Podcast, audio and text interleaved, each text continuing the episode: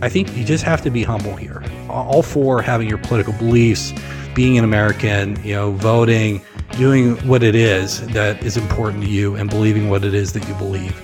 But you just have to be humble when it comes to investing because your political belief is could be far removed from making a very good investing decision. Welcome to Retire Smarter with Kevin Kroskey. Find answers to your toughest questions and get educated about the financial world. It's time to retire smarter. Well, hello and welcome to another edition of Retire Smarter. Great to be with you. Walter Storholt here alongside Kevin Kroskey, President and Wealth Advisor at True Wealth Design, serving you in Northeast Ohio and Southwest Florida. Find the team online at truewealthdesign.com. And uh, we'll put lots of great information in the show notes section of today's episode so it's easy for you to get in touch, say hello, ask any questions that might be on your mind. Kevin, great to be with you this week. How things going for you, sir? Walter, it is always my pleasure to be with you, my friend. Truth be told, today was a bit of a stressful day in the Kroskey household. It was uh, the first day of school, and uh, where last year was, you know, we had this little board, and my daughter on the front stoop taking pictures of her first day of pre, or excuse me, kindergarten, looking so cute. Um, today was WebEx hell, as my wife would probably call it. WebEx hell, is that what you said? Oh, yeah, so it was. Um, you know, it took a while to get going, as to be expected. I mean, it was probably going to be a tough day, and uh, I think it was tougher for my for my wife than my daughter. But yeah, I, I talked to my daughter. She just wrapped up with school about an hour or so ago, and I just asked her how it went. So she she was like, "Great, I really like my teacher," and just had a you know nice chipper smile on her face.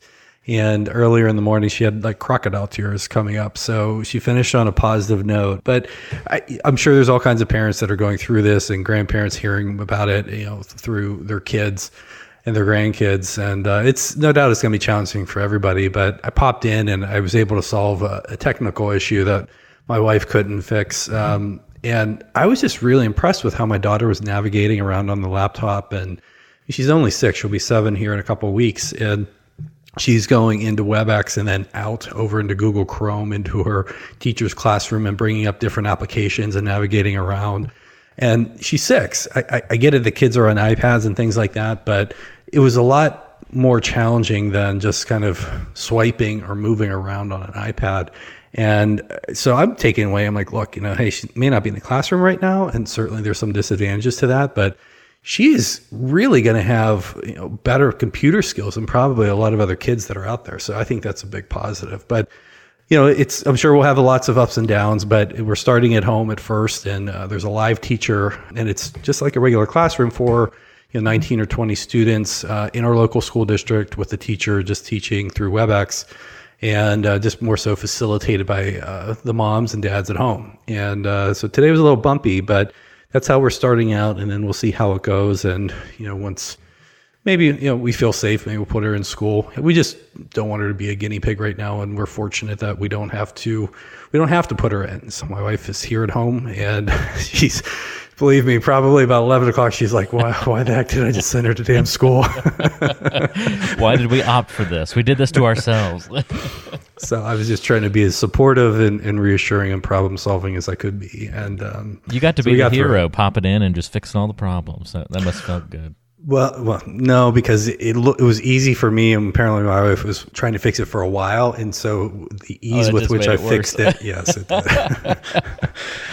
well, those things happen. That's all right. Uh, but no, it's great that you are uh, at least finding your way through the challenges that face us right now. And I have a feeling um, we've still got a few more curveballs left in the tank for 2020. Uh, you would oh, think yeah. we'd be out of them by now, but with that impending election coming up in November, certainly there will be many more curveballs along the way. And Kevin uh, threw me for a loop today, folks. I said, "All right, Kevin, what are we talking about on the show today?"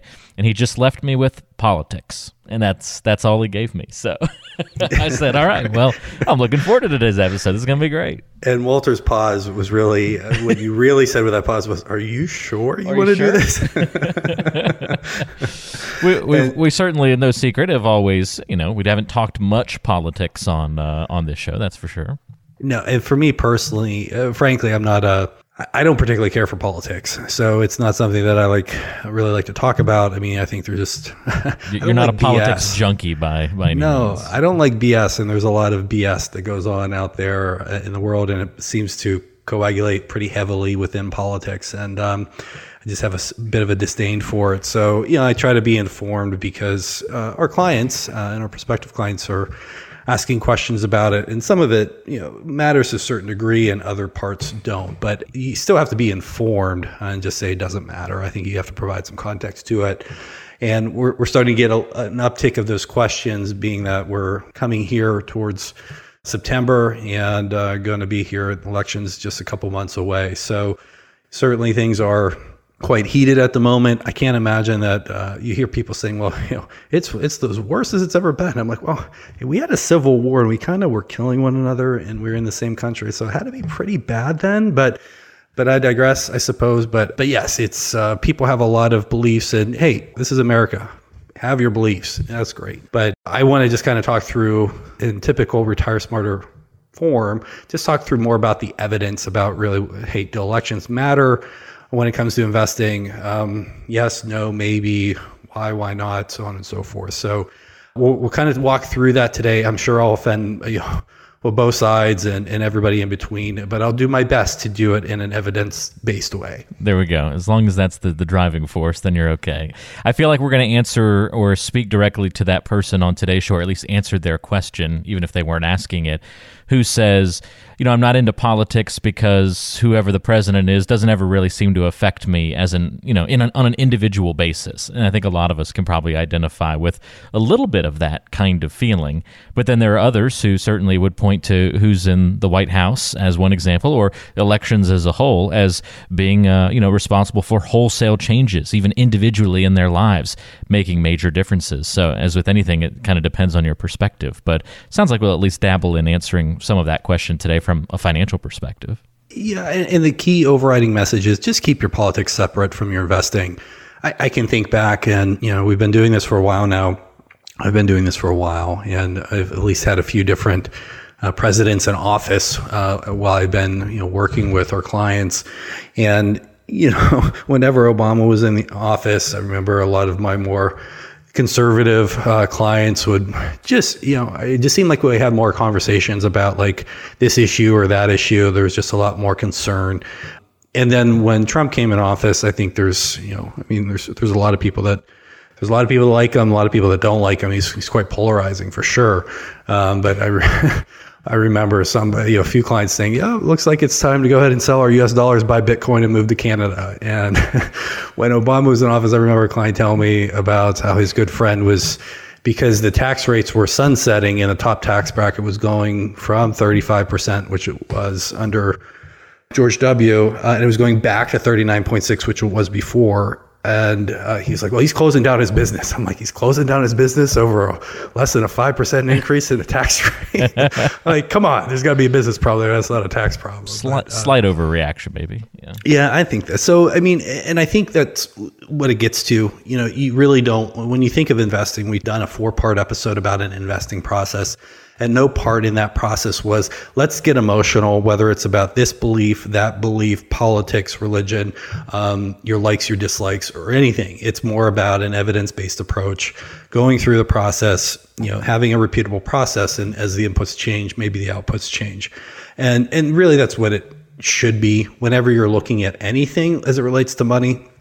We've we've talked about this. I mean, I remember getting you know, studying to become a financial planner and just being attracted to coming into the profession and learning about money and helping people do more with it. You know, I think that's what a, lot of people get drawn into. It is about the investing or, or something along those lines.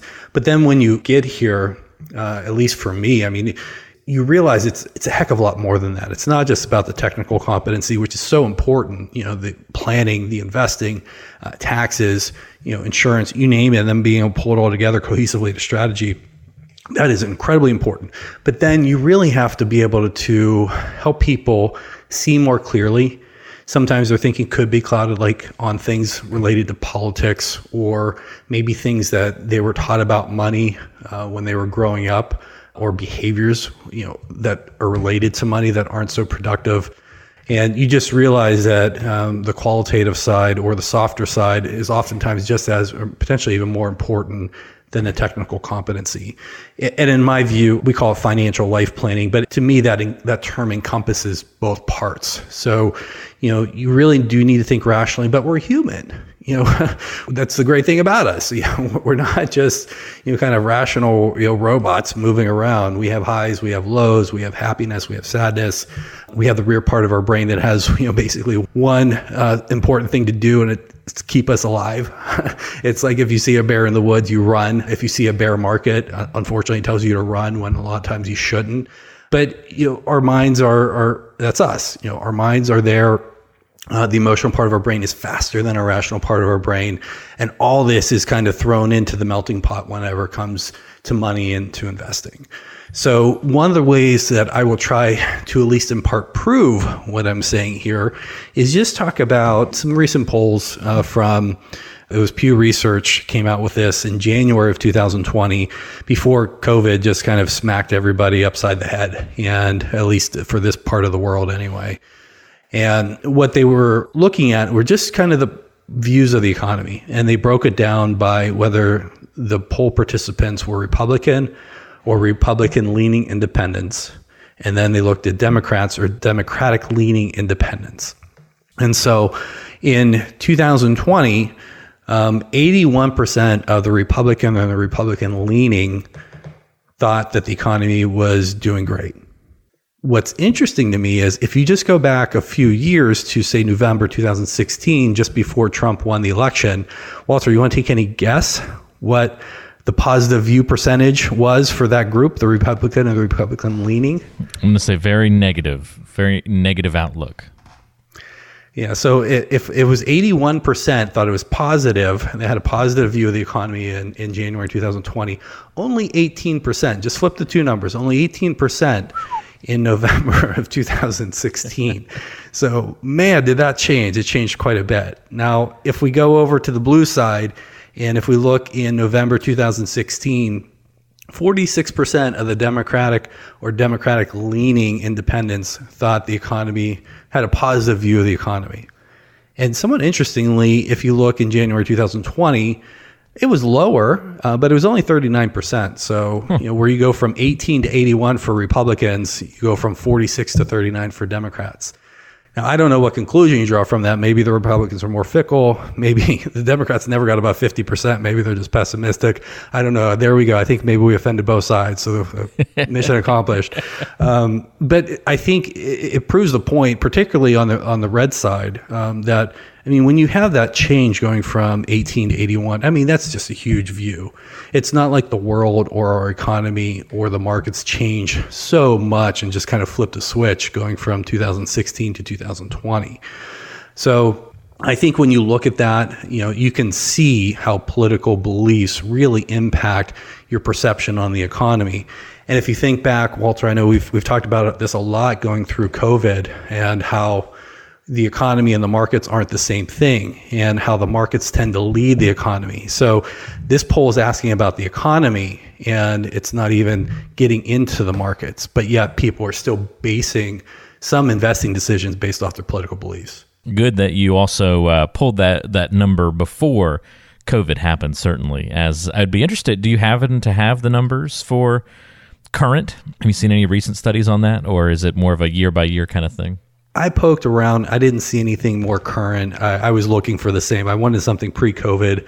Uh, just I figured everybody is probably a bit less optimistic about the economy at this point in time. It would seem to be a rational conclusion.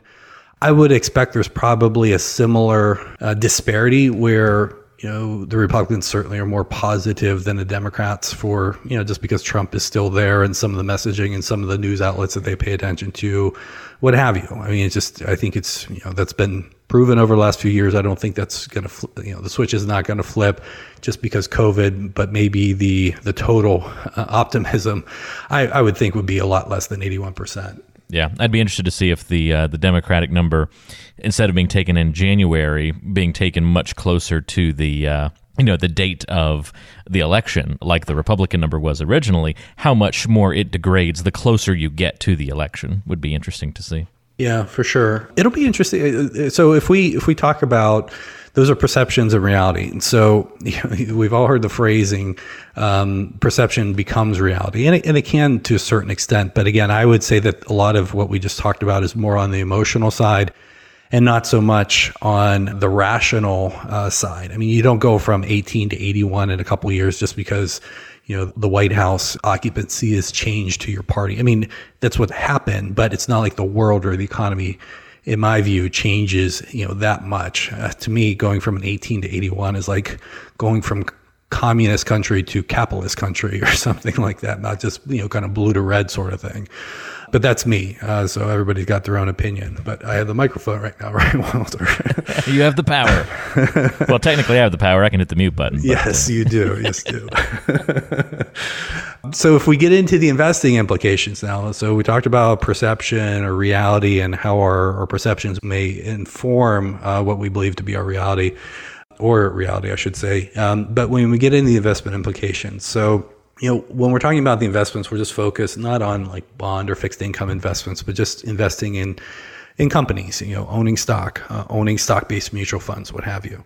So, not only are you, when people are asking us, like, hey, you know, maybe we should make a portfolio change because of the election, I'm like, well, well, what about the election exactly? Well, you know, and again, it kind of depends on, you know, kind of who you're talking to, whether they're, you know, blue or red or, or some, some shade of, uh, of it.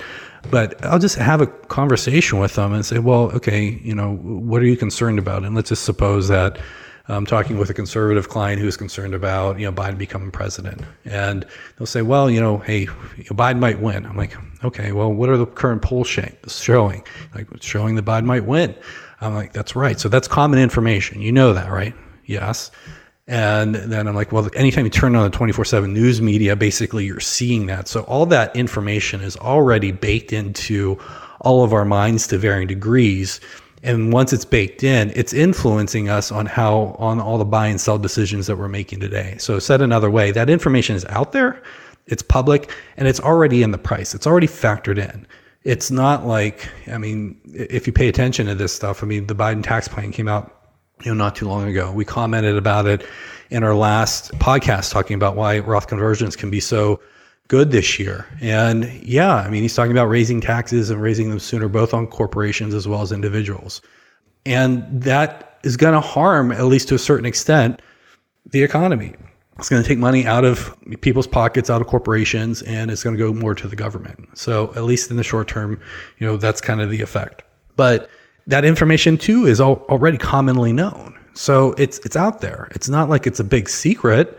It's not like, you know, you have some sort of, you know, here's the dark web to the political information and you got to press these certain buttons on your keyboard and then you can get these this poll information.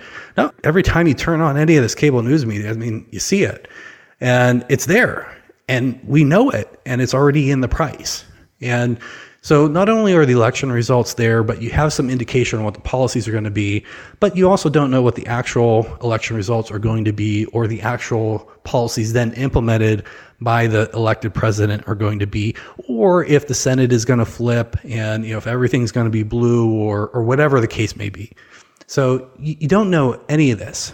And then if you don't know that, you also don't know, and here, here's kind of the rub, but I mean, this is kind of where we started, and, and we're going to close the loop here, but we started talking about perceptions. And there's a lot of, you know, people that, again, are just kind of, you have these perceptions and you could be making investing decisions based on these perceptions. A lot of people are. Nobody's completely rational and, and devoid of emotion. But if you're going to try to predict all these things about the election, then about the economy, and then how the economy and those policy decisions are going to translate to individual companies or industries, then you have to go ahead and pivot again and pick, predict how people are actually going to feel and interpret that stuff. So we're, we're talking not just about the election. We're not just talking uh, you know, whether it's the president or the Senate, but then we're talking about policy. And then we're talking about, well, how are companies going to adapt? How are they really going to be affected? How quickly is that change going to go ahead and be implemented? And oh, by the way, how are people going to feel about this?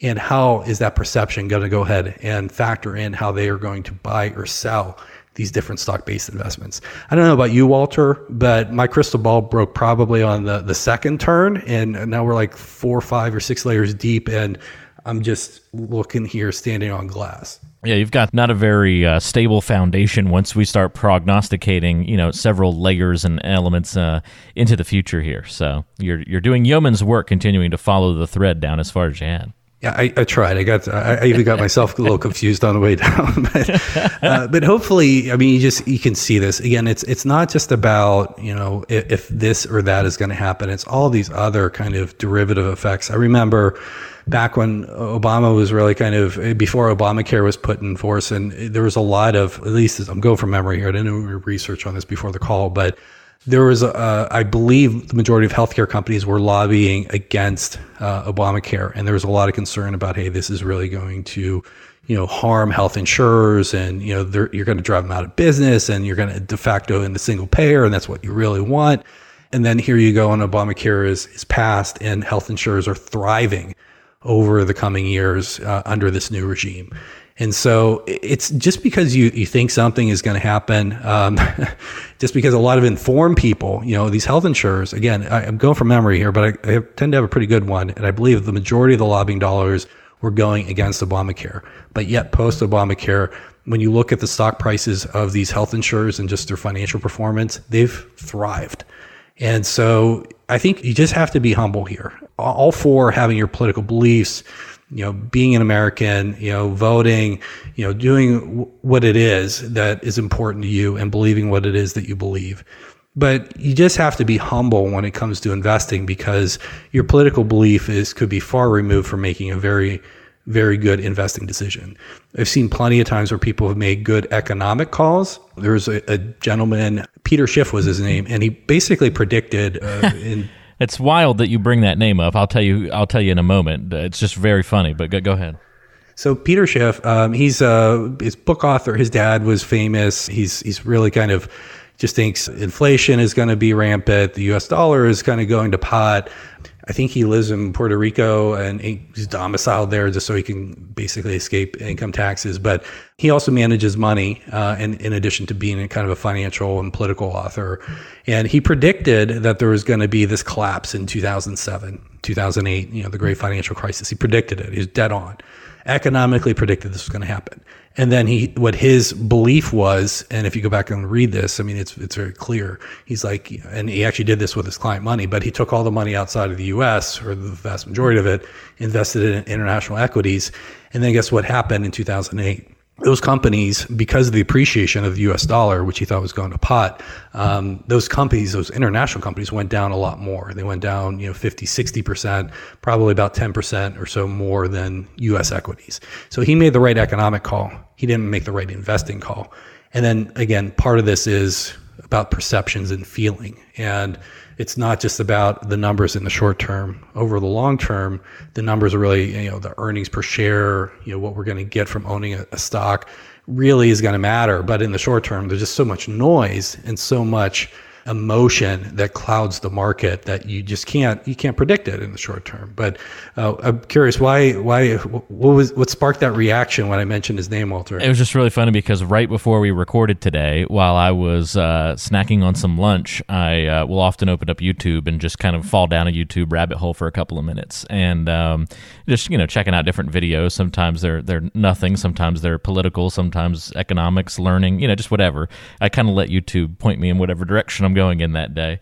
And randomly, I was watching a video of Peter Schiff back during Occupy Wall Street. He went down with a sign that says, I am the 1%, let's talk. And sat out there or stood out there surrounded by basically a mob and he just said, "Let's talk." And he was there. It was like an hour and a half video. I didn't watch the whole thing, but he was there for an hour and a half, just answering questions left and right from all these people coming up, yelling at him, and he was just having trying to have a good conversation with them. And it was just really interesting to watch it through the lens with everything else that's going on in our country right now with protests and having trying to have a conversation and um, you know just seeing some of those kind of conversations play out and talking about capitalism and the economy. You know, still kind of in that Occupy Wall Street um, certainly terminology and kind of that framework, but a lot of it applied to even the discussions that we're you know still having today, almost a decade later. So it was just really funny. I was just watching a, a video about him uh, literally right before we started recording today. So it was just the, the timing was was good timing. Good. Yeah. So, so, what I was doing before we started today was I don't know if you're familiar with like the prediction polls, like predictit.org.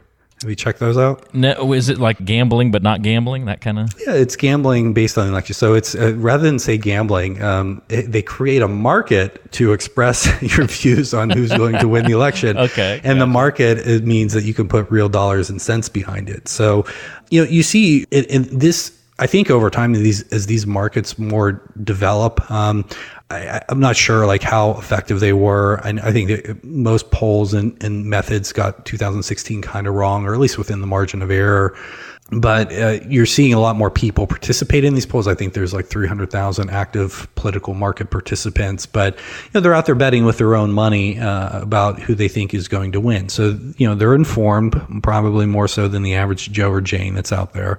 They're well aware of like the polls, probably some you know public polls, private polls. Who knows? There's probably a lot of Washington insiders that participate in this as well because they they have a knowledge and probably have a belief that they have a leg up, but you know, the effect of markets are you get a lot of smart people and then basically wherever you know that opinion kind of coagulates is is really kind of the general belief. And it's kind of the law of large number effect but you know when you get a lot of people um, like that believing one thing and putting their own money on it they, they tend to be right. Certainly markets can overshoot or undershoot but it's it's kind of the same sort of thing when it comes to investing whatever the current price is of something tends to be the best estimate of its true value just because people are out there voting with all the buys and sells that they do and that the current price is the price so we'll, we'll see how these develop but you know, Biden, I think was, um, you know, was at a peak, like maybe 63% or so. And, and, they use these in cents on the website. It's predictit.org. But I mean, it's some, some pretty high level, um, stuff. It's, um, I don't know, check it out. I, I, think it's really interesting just to take a look at. But, you know, you saw maybe about 60 days ago in July, um, like the, the gap between Biden and Trump was the greatest in Biden's favor. And now it's narrowing and where I think today it's maybe like 54, 55 uh, percent to Biden, and then the balance for Trump. Uh, in, if you wanted to, Walter, I know you are a millennial, even though you're a very mature and, and an old soul. Um, you could still actually go bet on Kanye West if you want to as oh, well. Really? He is oh. in there. Yes, yes. He's uh, he's kind of at the bottom of the pack, as you may as you may. is he ten thousand to one odds? I, it's at least uh, it's something like that. I think uh, at least for the what it shows, it's only it goes up to hundred to one. I would say. Um, okay. But yeah, I think it was Kevin Malone in the office that said, "If anyone ever gives you ten thousand to one odds on anything, you take that bet."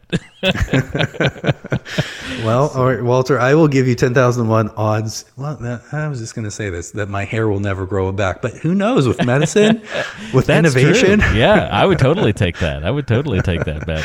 I'll put a dollar down on that. I'd put a dollar down on all sorts of those kinds of bets, and that, one will pay off one of these days. It's so. only a dollar. That's right. That's right. So that's what I was looking at. But the, you know, those are people betting real money. Um, the way hmm. that we actually use uh, get our inflation estimates, there's there's different methodologies. Is the one that tends to be most effective, if you look at the difference between, say, like what for a 10 year inflation, what the difference between 10 year Treasury bonds and 10 year Treasury inflation protected security bonds, uh, basically you kind of net the two, and then you you get what the market is pricing in what they believe inflation to be. And so when you have markets and people and markets are sufficiently developed, I would say, and you have enough people participating, enough informed market participants, then you know whatever the current price is tends to be the best estimate. So we'll see what happens come November. Um, again, this gap seems to be closing. Certainly, things were you know a lot of these polls were wrong in 2016. Who knows what's going to happen? But again, none of this should really matter when it comes down to your investment strategy. Whoever wins the election is not going to bear direct fruit to what you should or shouldn't do in terms of investing. We have a couple hundred years of history now where it doesn't really matter who's in the White House. Um, being an investor, particularly in the US over those last couple hundred years, paid off in spades, whether it was red or blue technically speaking, eh, the returns were a little bit higher when a Democrat was in office, but none of that is statistically valid. Republicans would argue, well, yeah, it's because we laid the, the groundwork before those those blue people took the office, and then um, you know certainly Democrats would argue the other way. But the market uh, and the economy the economy is is quite diverse and it's quite adaptable. So it's certainly a lot bigger than whoever occupies uh, the White House. And, and again, I, I, know that things are politically charged right now, and people may have strong beliefs, but you should really leave them at the investing door before you sit down and think prudently on your portfolio. I don't want to take you down a whole nother rabbit hole, but just maybe as uh, a final thought here, uh, I was listening to you over the last half an hour and I'm trying to think of a way to poke a hole in what you're talking about or at least play devil's advocate. And the only thing I can think of is this last election, but I may sort of answer my question in the question. And that would be, you know, isn't it? And I realize markets and the economy, as you've covered very well in the show, are different things. But an undeniable fact that, you know, pretty much as soon as Trump was elected, the market responded immediately, and we had you know one of the greatest run ups in history. I think if, if you throw what's happened with COVID out the window, it's certainly been a good couple of years in the market, and a lot of people w- did say right after it started going up, this is all because of the excitement around President Trump and and you know kind of the things and the changes he was going to make, the taxes that were put into place, all of these things were driving forces to seem what seems like a clear connection to that. Although it is interesting that right before, right, you know, on election night, every all the markets were crashing and everyone was jumping ship because they thought it was all going to implode, and it only took a few hours for all of those prognostications and predictions to get undone and head the other direction. So maybe that is answering my own question there. That we, we still don't really know what the impact would. We have the same uh, economy and the same market, or at least somewhere in the same ballpark right now, if the election had gone a different direction. I think that's a an interesting way to look at it, maybe. Yeah, and that's the problem. You're never going to have the counterfactual, right? You know, mm-hmm. you can you can play the what if game, but you don't have any evidence of how it's going to be one way or the other. So I guess what I would default to in terms of history is when you look at it. Uh, you know, again, if you look at a chart of just how the S and P 500 has grown, say over the last 100 years, it's pretty consistent up. You know, certainly there's some big temporary downturns like 2008 uh, you know, like earlier this year uh, due to coronavirus, um, the tech bubble, 73, 74, the Great Depression. Um, but in general, the long term trend is that the U.S. economy has grown at about 3% per year. It's been a little bit slower as we become more of a developed economy. Think about it 100 years ago, we were more of an emerging economy, maybe like, you know, China or India to a certain degree. Uh, but we're a much more developed economy today, so that growth rate is, is slowed down. But regardless of who was in office and through all these different permutations, so like pre industrial, industrial, um, post World War II, when you look at the trend over time, I mean, it's pretty consistent and it's consistently up and to the right. So it's growing. And again, that's irrespective of, you know, whether you know, we were driving around cars or on the back of horses with buggy whips or, you know, in a Tesla for that matter so things are going to continue to change. You know, the markets are a discounting mechanism. They tend not to like uh, risk and uncertainty. I would say for sure when Trump was coming in office, there was one heck of amount of uncertainty. I mean, there's I have a lot of uh, conservative friends that would you know staunchly argue that Trump Trump is not a conservative. Um, uh, and you have other people that would argue that he would, and everything in between. So, you know, we we all have these beliefs, but we have a couple hundred years of history just to show that it really doesn't matter who's in office so I think that to me, that's much more robust data than saying, hey, after Trump was elected, the market went up for a couple months pretty strongly. You know, you, you just don't know. You, you, know, that's that's a sample size of one. You don't know exactly why that happened or or what have you. Certainly, the tax cuts. I don't think anybody can really argue that it was not a positive for for corporations. And uh, markets were, uh, particularly in the U.S., were quite expensive. And then, surprisingly, we had this tax reform and tax cuts when we're already many, many years into an economic expansion. And uh, that definitely added some additional fuel to it because, you know, it just, again, as investors, we get earnings per share. And so those earnings were a lot higher. And it was kind of like a temporary, you know, shot in the arm because that expense was not going to federal taxes. Um, and it helped us kind of go another leg up, in my view. Now, can I empirically prove that? Probably not. Again, it's a sample size of one, but I think that's pretty logical. You know, to say that hey, just because the market went up for a couple months, you know, pretty strongly after Trump came in office, you know, I, am not going to deny that fact, but I don't think you can say it's simply because of that reason. In fact, he didn't even get into taxes until you know late in 2017. I mean, he tried to do um, like healthcare, and that didn't work out so well. You know, when he was kind of first in there. And so uh, taxes came around much later, and the market had already gone up for several months at that point. fascinating to look at all these different angles. Certainly, Kevin, I thank you for walking us down this road a little bit. Uh, if you have questions for Kevin, want to talk a little bit about your own financial plan, what's coming down the pike, obviously, going to be lots of news, lots of things happening over the next couple of months, lots for people to be nervous about, anxious about this year. Uh, but you shouldn't let that impact your financial planning and at least your preparation for your financial future. And so if you need some help getting some clarity, to some of those things, never hesitate to reach out to Kevin. You can do that 855 TWD plan. That's 855 893 7526 or go online to truewealthdesign.com and click on the Are We Right For You button to schedule a 15 minute call with an experienced advisor on the True Wealth team.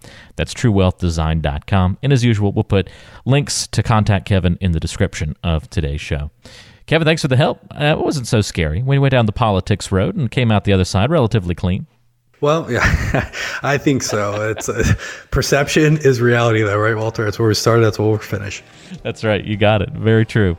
Well, thank you, sir, and we'll look forward to talking to you next time. Good luck with uh, the school ventures over the next couple of weeks, and uh, we'll, we'll, get another report from you maybe in a month or so. See how things are are shaping up uh, on the school front with the kids. But until then, we will talk to you next time right back here on Retire Smarter.